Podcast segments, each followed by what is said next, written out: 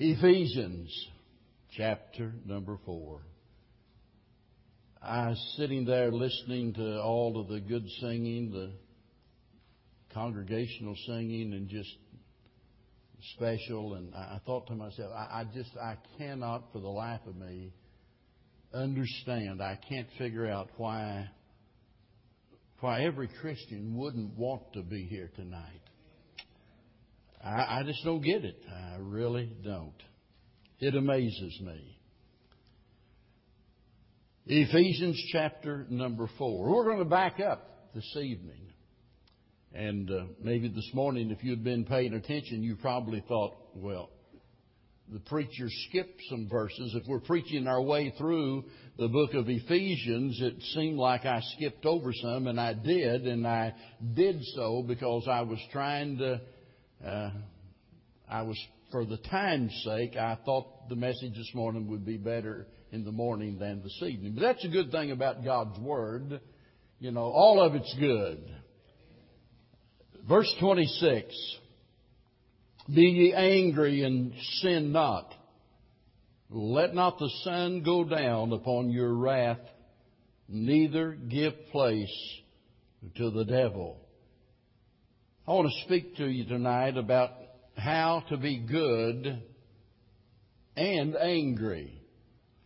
Notice this commandment here is sandwiched in between lying and the father of lies. The verse before, notice you've got the subject of lying. The verse after, you have the, the subject concerning the father of lies. So it's easy to see how all three of these things relate to one another. And I think everybody would uh, agree if I said, you know, anger is a big problem in our world today because we see evidence of it nearly everywhere. And so it's a common problem, but it's also a very dangerous thing. In fact, anger is the first step toward murder. Now, I didn't say that, Jesus did. It was Jesus who said that when we're angry with in our heart at a person and we harbor that anger toward another person, it, it, it's as though we're guilty of the sin of murder. Just like lusting after another woman is the sin of adultery. Somebody says, well, it don't hurt if I look. Oh yeah, it hurts a lot. When you begin to lust after someone else, then you're guilty in God's sight of, of the act of adultery. And so here, the Lord says this anger is the first step when it comes to murder, and anger has done untold damage, and sometimes it gets the best of the best of men. So let none of us suppose tonight that we will never fall victim to anger because if we're not careful, we'll find ourselves acting out of character and doing something that we later deeply regret. Every time I think of anger, I think of the story of Alexander the Great. Here is a man that had conquered the known world. Here is a man that, I mean, the most powerful man in the world. And yet, in spite of that, he killed his best friend Cletus.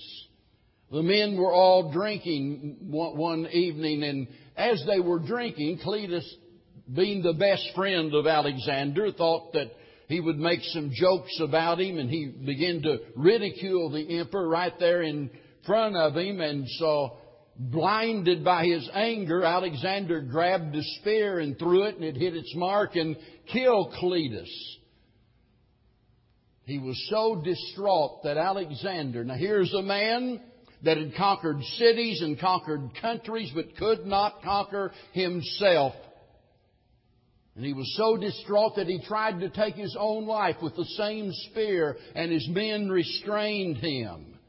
For days he lay sick, calling out to his friend and chiding himself as a murderer. So it is a lot of times those of us who succeed in a lot of other areas fail greatly when it comes to controlling our own feelings. Now I know we don't all go to that extreme, thank God, but we all have problems with anger and we need to learn how to deal with it. Now the first thing I want you to notice here in verse number 26 is that he begins with an imperative. Notice he says, Be ye angry. That's an imperative. I've heard some preachers try to explain that away. I've heard preachers and read after them and they said there's really never any time that we are justified in being angry at all. I'm not a big cartoon reader. I never read the funnies in the newspapers. Not that there's anything wrong with it. I just don't do it. But a fellow by the name of Johnny Hart is the one that, that come up with the cartoon BC and he had one particular cartoon and had a big old slab of bologna with a knife sticking in it and this fly that landed there on the handle and he got down on the bologna and he eat and he eat and he eat and then he went back up on the handle and started to fly away and he made a circle or two around that that knife and plop just fell flat. And the the catchphrase at the bottom of the cartoon was the lesson is don't fly off the handle when you're full of baloney. And uh, so I, I think there's some preachers that have done that, you know. I think they're full of baloney when they get up and say that we ought to never be angry because this is an imperative. I mean, you can study what the experts in grammar. I'm not one of them, but I can study what they say and, and, and look at the Greek, and, and, it's absolutely an imperative, and it's good advice. Listen, any person that has convictions and character is going to get angry at times. And any honest person will admit that they do. By the way, when certain things happen, we ought to get angry. Anger is not a sin. In fact, do you know the Bible even tells us that God gets angry? Over in Psalm 7 and verse 11 it says, God's angry with the wicked every day. We ought to be angered by the things that anger God. We ought to be angry, but we ought to be good. So we ought to be good and also angered. Instead of venting our anger in a sinful way, we need to deal with it as promptly as possible. And that's why he makes this statement. He says, let not the sun go down on your wrath. In other words, deal with that anger before it does damage. If you look at the words here in verse number 26, angry and wrath in verse number 26, and verse 31, the word angry, if you, if you look at those words and take a, a concordance, you'll notice that all three of those words are different in the Greek language. There's also three different kinds of anger that we need to deal with, and that's what I want to talk to you about tonight. Dealing with anger and understanding are three different kinds of anger. First of all, we need to conquer raging anger. This word, angry, in verse number 25, literally means to tremble with anger. Have you seen someone get so mad they just begin to tremble, they begin to shake? I'll never forget when I was in high school, I had this one buddy, bless his heart, he's dead now, but uh, he was one of my very best buddies. Ronnie was considerably uh, shorter than I was and weighed a whole lot less than I did. And but uh, Ronnie was a good egg, so to speak, and I'll never forget. And he he did it. I don't know how many times we'd uh, we'd get in a situation where we're going to fight somebody, and and I've had Ronnie push me in the back and said, "Go on, go on, get him. I'm right behind you." And I thought, man, I don't need you back there. Get up here, dude. I mean, you know, we didn't use the word dude back then, but uh, cat. It was cat back then. Come on, cat, get up here. But I'll never forget Ronnie when he got real angry. He just shook. I'd never seen anybody do that before. I mean, he'd just shake and his voice began to quiver, you know. And that's what this word means. It's talking about being angry to the point that you're literally trembling. And, and he tells us here that we ought to deal with that, conquer that before the sun goes down. Now, the question is, what do we do? How do we conquer this anger in our life? How do we conquer raging anger? Let me give you three things. Number one, admit it. You know, if it wasn't so serious, it would really be funny When we hear people say through their clenched teeth and with a red face and a grit in their voice, I'm not mad. oh. What makes you think I'm mad? Well, it might be that your eyes are about to pop out of your head, you know, and the veins in your neck are about to explode. You see, most people don't want to admit that they've got a problem with, with anger, and uh, it usually leads to a good bit of line, which we've already covered. You know, some people are like a time bomb. They're just, I mean, ready to explode. And that's why road rage is an everyday occurrence. I mean, the nicest, mild, and meek person, all of a sudden they get out on the highway and all of a sudden they become a raging maniac on the highway. I'm not going to stay here long, so you can, you know, you can breathe a sigh of relief. Hey, look, we've all been guilty of that, haven't we? But you know, there's some people that just can't conquer that or don't conquer that. And I mean, that's just the way they are all the time. And it's not a matter of just getting a little bit perturbed. I mean, man, they want to fight. Listen, when I moved to Texas, I'd never been around people did what people did down here. I mean, when they whipped around you and cut in, don't even signal and cut you off, that's, listen, that's fighting stuff back up in Missouri. You don't do that to people. And I hadn't been here but a few months, and boy, down here on 59, I was going north on 59, and some man and a woman, they went around me and did that. I got so mad, I went around him. Boy, I cut him off. Here he comes again. He cuts me off. I cut him off. He pulled over, and I screeched right up in behind him. And I got to thinking, how is this going to look? Pastor arrested pastor in jail for fighting, you know, road rage. I just put it in gear and went on. He, if he wanted to think I was a coward, that was all right. But I, I figured that was the best thing I ought to do. But what I'm saying is, folks, we've got to be so careful with things like that. And it's not just out on the road; it's on the in the homes. I, I, listen, our courts are absolutely filled with domestic violence cases. And yet people continue to deny that they've got a problem with their anger. The first step in solving any problem we've got is admitting that we've got a problem. If a person is an alcoholic, they'll never conquer, you know, their, their problem until they admit, I'm an alcoholic. Right? But, but we want to go on pretending like I don't have a problem with anger. It, you know, it just happens every once in a while. Like one woman said, she said, you know, well, she said, yeah, I get mad once in a while, but it's like a shotgun blast. You know, I just, uh, you know, I just did. Or, or she said, I just get it all out and then it's over. And the fellow listened to her said, yeah, but that's the way a shotgun blast is. But look at all the damage it does.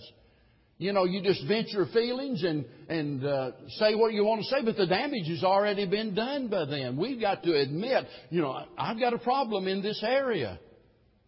And, and it's difficult to conquer that problem, especially for some of us guys and this pride thing in us. I could tell some other stories about me, but I'm not. I want you to think I'm, you know, a little closer to perfect than I am, I guess. But I remember me and Brother Dennis Maxey was down fishing one day, and I and, and it wasn't his. He just sitting there, old innocent Brother Dennis sitting there. We was fishing away, you know, and, uh, these guys just kept. We was catching fish, and they kept throwing right over there, nearly in our boat. And I, and so finally, I said something about it, and. uh Anyway, I'll, I won't go there. I'll just leave it at that. I, and here I am out with the deacon and the pastor, and I mean, I'm ready to fight, boy. I mean, this is nonsense what you guys are doing. And, uh, and we've got to admit that we all have certain areas of our life that are difficult for us to control, and that's one of them in mine. You know, you know the Bible talks about lay aside every sin, you know. Uh, I, I believe folks have besetting sins, certain things that, that are difficult for us might be easy for somebody else, but it's difficult for us. If you've got a problem with anger, you need to confess it. You need to admit it. I've got a problem. Admit it and then ask for help. You start out by asking God for help. Ask God to help you with your anger. Whenever Paul's speaking about the fruit of the Spirit and he gives a list of nine different things, when he gets down to the bottom, he uses the word temperance that means self-control. God can help us with our anger. So ask God for help. And by the way, not only can you ask God for help, not only should you, but sometimes we need to ask others for help. The Bible says that we're to confess our faults one to another. But we don't want to do that, do we? We want to leave the impression that we've got our act together, that everything's a-okay with us. If anybody's got a problem, it's you. I sure don't have one. But I think it does us a lot of good sometimes, especially to our dear friends, people that we know that love us and that we can be upfront and honest and say, look, I'm having a real struggle in this area of my life and I want you to really pray for me.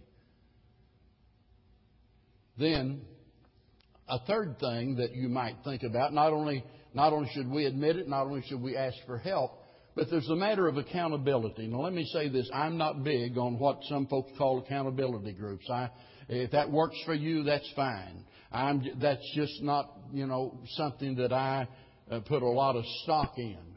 But I do believe in good friends.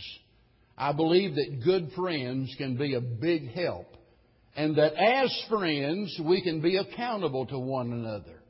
I'll tell you what, whenever I think of all of the people that I know and all of the friends that I have, I mean, I, in fact, it does not take all five of my fingers to count all of the men that I would feel comfortable enough with that I could just literally spill my guts and talk to them about the things that are troubling me. But thank God for those who do have friends that you can be accountable to. I'll never forget a few years ago, one of the men in the church came to me and acknowledged a problem in his life and made the statement that I want to be accountable to you and I, I, I listen, eh, whenever you see me getting out of line in this area, I want you to call that to my attention. You know, it takes a lot of humility to do that, and not many people are willing to do that, by the way. So it doesn't hurt for us to make ourselves accountable to others. Husbands and wives can make themselves accountable to one another and can be a big encouragement. We need to conquer this raging anger before it destroys us and hurts others. Secondly, we need to confess our repressed anger. You see, a lot of blow-ups could have been avoided if the person would have dealt with the anger that was seething within them. You know, it's kind of like a volcano. It just, it builds up and it builds up until finally it erupts. And so we need to deal with it rather than repressing it. And to do that, we need, number one, you need to recognize the source of your anger. Some folks are angry, but you ask them why, and they say, I don't know. I'm just angry. I've met people like that. I don't know why. I am just angry. Now, maybe they do, and maybe they don't. But with a little bit of honest self examination, I think we can usually discover what the problem is. And some people, you know, they've harbored this anger in their heart for so many years now because of something that happened years and years ago. Isn't that sad? Happened way back then and they're still miserable. The person that hurt them, the person that injured them, is not even thinking about it. And they're living in torment. They're getting off scot free, so to speak, and you are tormenting yourself because of what somebody else did. We need to recognize the source of our anger. Then we need to recognize the sin of our anger. Not only must we uncover the repressed anger, we need to call it what it is, and it's sin. And what does God say to do with it? He tells us to deal with it. Notice, without any delay. Let not the sun go down on your wrath. So stop trying to ignore it. Stop trying to justify it. What do we do? We confess it. Just like we would confess any other sin. You know, that would save a lot of marriages if we would do that. A lot of couples go to bed at night night after night with unresolved anger in their heart. Now, sometimes they don't argue, But the anger is there, and it's just like a cancer that's eating away at the relationship, and they become more and more angry. They just, you know, it's all turned inward, but it's eating away and destroying the relationship. And when we feel that way toward others, we need to recognize it for what it is. So we recognize the source of our anger, we recognize the sin of our anger, but then we need to also recognize the slavery of our anger because when we refuse to deal with it, when it is repressed, when we hold it within, eventually we become a slave to it. I'll never forget a little paperback book I bought many years ago. I think it had first come out probably 30 years ago. It was written by a doctor by the name of S.I., I think S.I. McMillen, and it's entitled None of These Diseases. A remarkable book. I don't know if it's in print anymore or not, but it just really was, a, was an amazing book. And uh, Dr. McMillen wrote in that book these words about anger. He said, The moment I harbor anger toward a man, I become his slave. I can't enjoy my work anymore because he even controls my thoughts. My resentment produces too many stress hormones in my body and I become fatigued after only a few hours of work. My anger hounds me wherever I go. I can't escape its tyrannical grasp on my mind. When the waiter in a restaurant serves me porterhouse steak with french fries, crisp salad, and strawberry shortcake smothered with ice cream, it might as well be stale bread and water. My teeth chew the food and I swallow it, but my anger will not allow me to enjoy it. The man I am angry with may be many miles from my house, but more cruel than any slave driver. He whips my thoughts into such a frenzy that my inner spring mattress becomes a rack of torture. Do you know what he's talking about? Have you been there, done that? You felt that way, that anger just, it's building up until you feel like you are about to explode. It might be tonight that there's someone here that's just been holding this anger in and and it's gone on year after year. Mm, listen, you might have reached that place that you can't even remember what you're really angry about. You know you had a bad childhood, but you don't even remember what it was all about. It's kind of like the feud between the Hatfields and the McCoys. You don't know why you're fighting. You just know you're supposed to be feuding. And so you go on, the anger raging in your heart. And if we don't conquer it, that, that anger, that repressed anger, it'll ultimately destroy us. Now, here's the third kind of anger that we need to deal with, and that is we need to channel our righteous anger. Let's go back and review. Number one, we need to conquer our raging anger. Number two, we need to confess our repressed anger. Number three, we need to channel our righteous anger. Do, do you know that anger can actually be used for some good? You know, to control that anger is one thing. You know, to get so mad you want to punch somebody in the nose, but you control yourself and you don't do it, that's one thing, but actually to channel that into some useful activity is another. So instead of letting your anger lead you into some evil, use your evil for some good. And here's two things to keep in mind. Number one, don't attack the person. Now, don't misunderstand. People can be very unfair. They can be cruel, but that does not give us the right to return evil for evil. That's the opposite of what the Bible tells us to do. We're to do good unto our enemies according to the Bible. Not anything wrong with hating sin.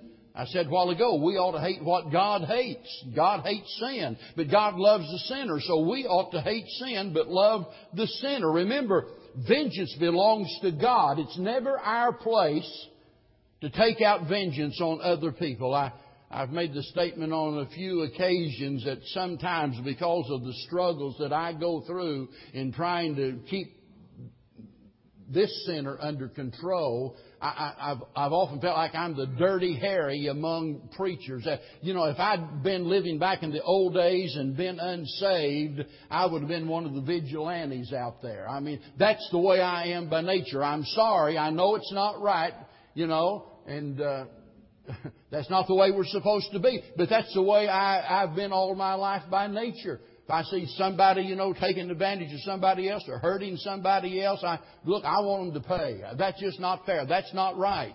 And I have to remind myself, we live in a fallen world and that we're all sinners, all of us. And listen, if I retaliate and I do to that other person what he's doing to somebody else, then I become just like him. I'm no better than he is if I do that. Vengeance belongs to God. Don't take it out on somebody else. I mean, listen, you don't have the right to do that.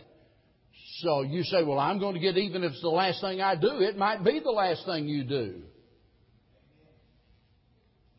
You know, by the way, whenever we talk about attacking other people, we do that in a lot of different ways. I, uh, I said the other day I was going to someday preach a sermon using this uh, right here. This is a an original, absolute. that's come from the Zulus over in Africa. A Zulu fighting stick.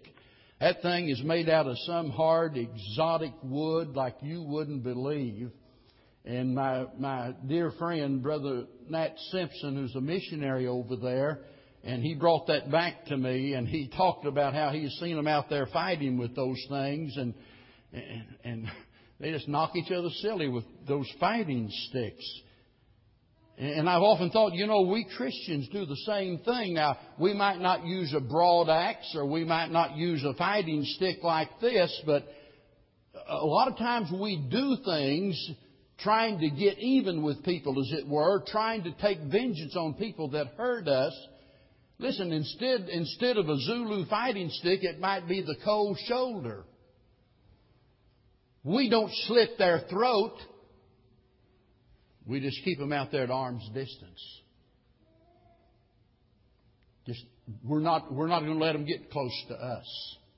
We don't want anything to do with them. We're going to hold them right out there. And the strange thing is, usually, usually, we want them to know what we're doing. We don't want it to be so obvious that they can make an accusation against us because, you know, when we're called on the carpet about our sin, you know, you know, our, our favorite phrase is, well, I didn't mean anything but that.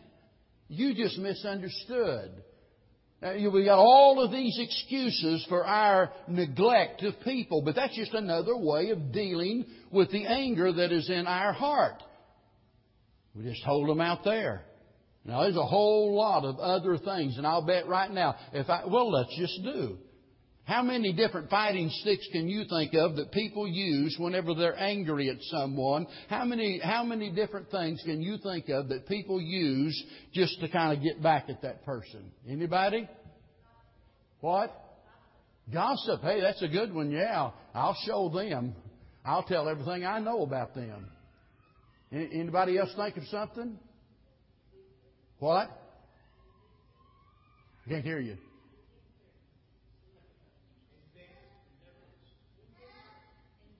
Indifference. And that's good. That's kind of like holding them at arm's length. Brother Nolan?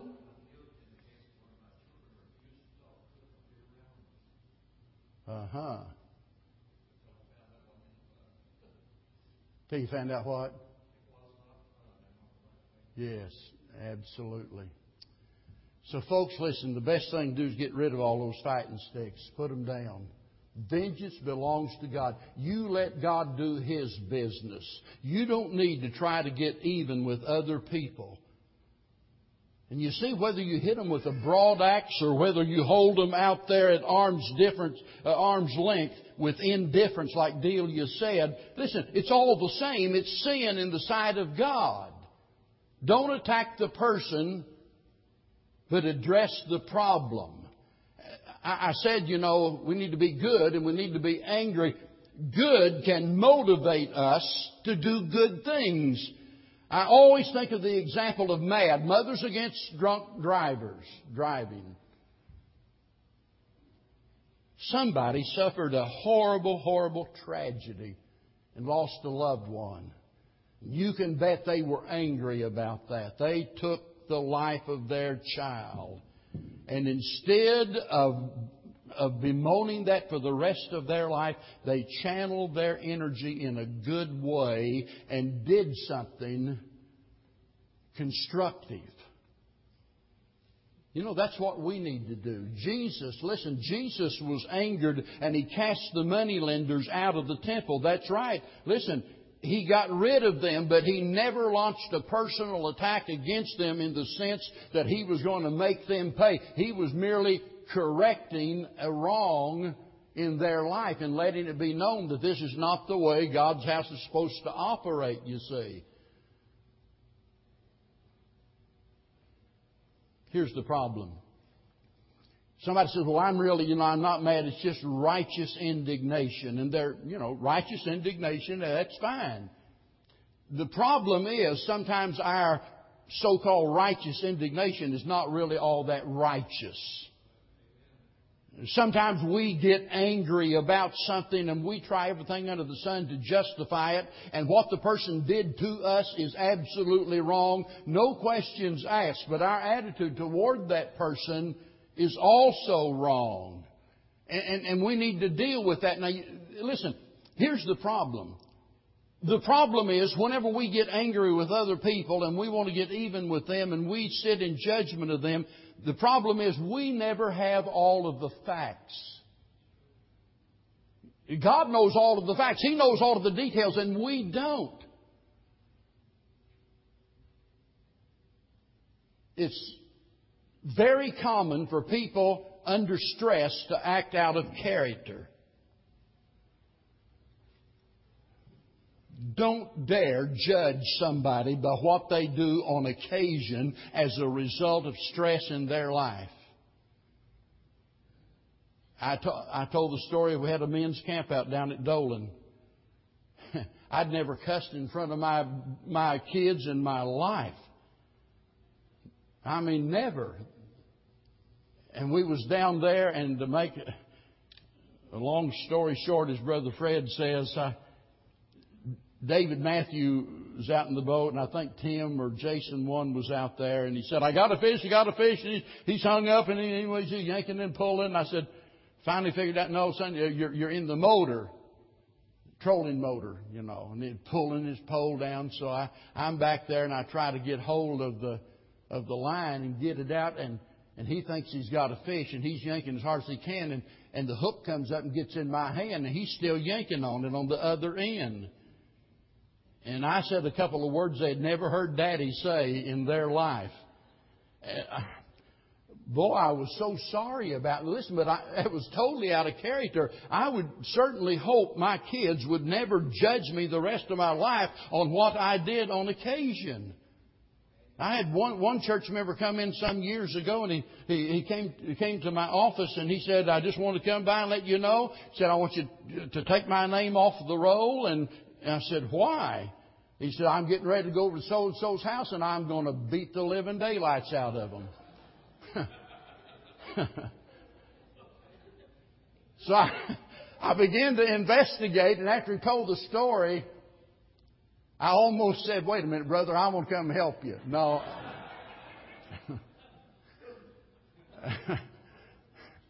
Not really, but when I heard the story, folks, I did understand.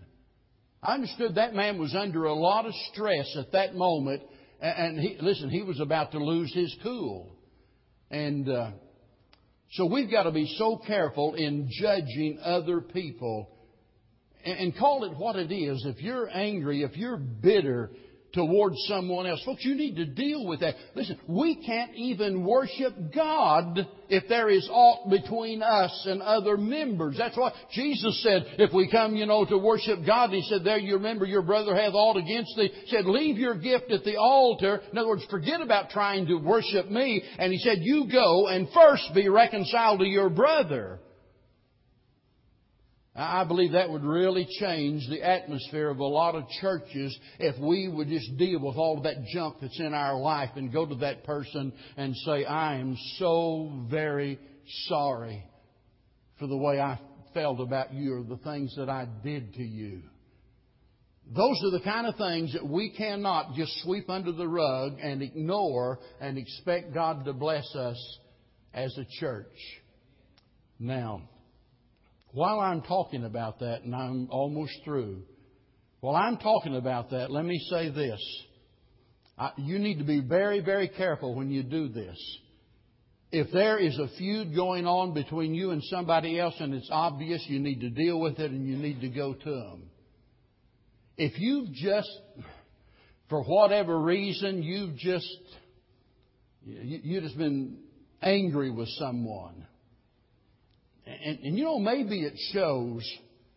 You know, here's, here's the sad thing, and I, in fact, I'm going to deal with this in another message, I think. A lot of times we just leave people in limbo as to how we really feel about them. Well, we're not going to tell them. We don't want them to know. We're not going to say, I love you, or I forgive you, or, I, or anything else like that. In other words, if you're going to get any encouragement, you're going to have to go somewhere else. You're not going to get it from me. So a lot of people like that. But a lot of times somebody might be angry with someone else for something and it's just seething within. It's affecting the relationship, but the other person don't know anything about it. Well, let me tell you, it's not necessary for you to go to that other person and say, you know, for the last six months I've hated your guts. If they don't know it, you don't need to go tell them that.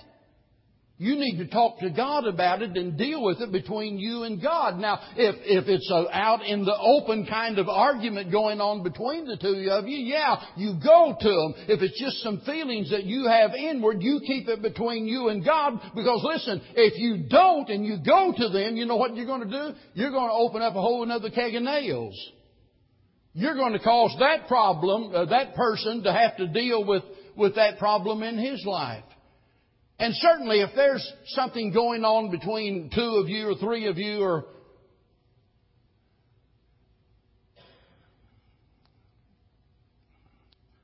Boy, listen, I, I sat down the other day. No, I'm not going to go there. I've got something on my mind that some of you better get a handle on some things that you're doing because you're making it obvious to everybody that's got a computer. You better settle it without having it out there on the computer because people are reading stuff. But whenever there is a conflict going on between two or three of you, deal with it amongst yourselves. You don't need to come before the church and let the whole church know what's been going on between, between the two of you. There's no reason for them to know that. The two of you need to deal with it between each other and with God. But you need to deal with it, folks. And we're talking here about channeling our righteous anger into some useful activity. We think about the condition of the world and what have you. And sometimes we get so angry, we, we just think we'll get on a crusade of ranting against Obama or whatever it is, you know. And it's really easy to do that. He makes it easy for you to do that. But if we'll channel our anger into some useful activity like saying, look, you know, as bad as the world is, there's not anything I can do to change the world except one person at a time by serving God in such a way that it will bring other people to a saving knowledge of the Lord Jesus Christ. Now that's using your anger. Get mad at sin. Get mad at the devil. Get so mad that you do so. Get so mad that you go to Bubba and say, I want a Sunday school class. I want to teach a Sunday school class. I want to make a difference in the lives of boys and girls. And he says, well, we don't need another class right now. We don't have a, we don't have an opening right now. We've got teachers for all of our classes. You might say something like this. If I go out here and get ten boys and girls, is it okay if I teach them? Listen, we'll make room for you to teach them. You go get them, bring them in here, you teach them. Channel your anger into some useful activity. That's righteous anger. Be angry, but also be good. Be angry, but sin not. Let not the sun go down on your wrath. I'm looking out the window. It won't be long before the sun will have set. Now's the time to deal with whatever anger it is you're harboring in your heart. Let's all stand. Father, I'm so glad that you have forgiven me of the times that I've just played the part of a fool. And those instances that I've talked about here tonight, by way of illustration, I am so ashamed of the way that I behaved during those times.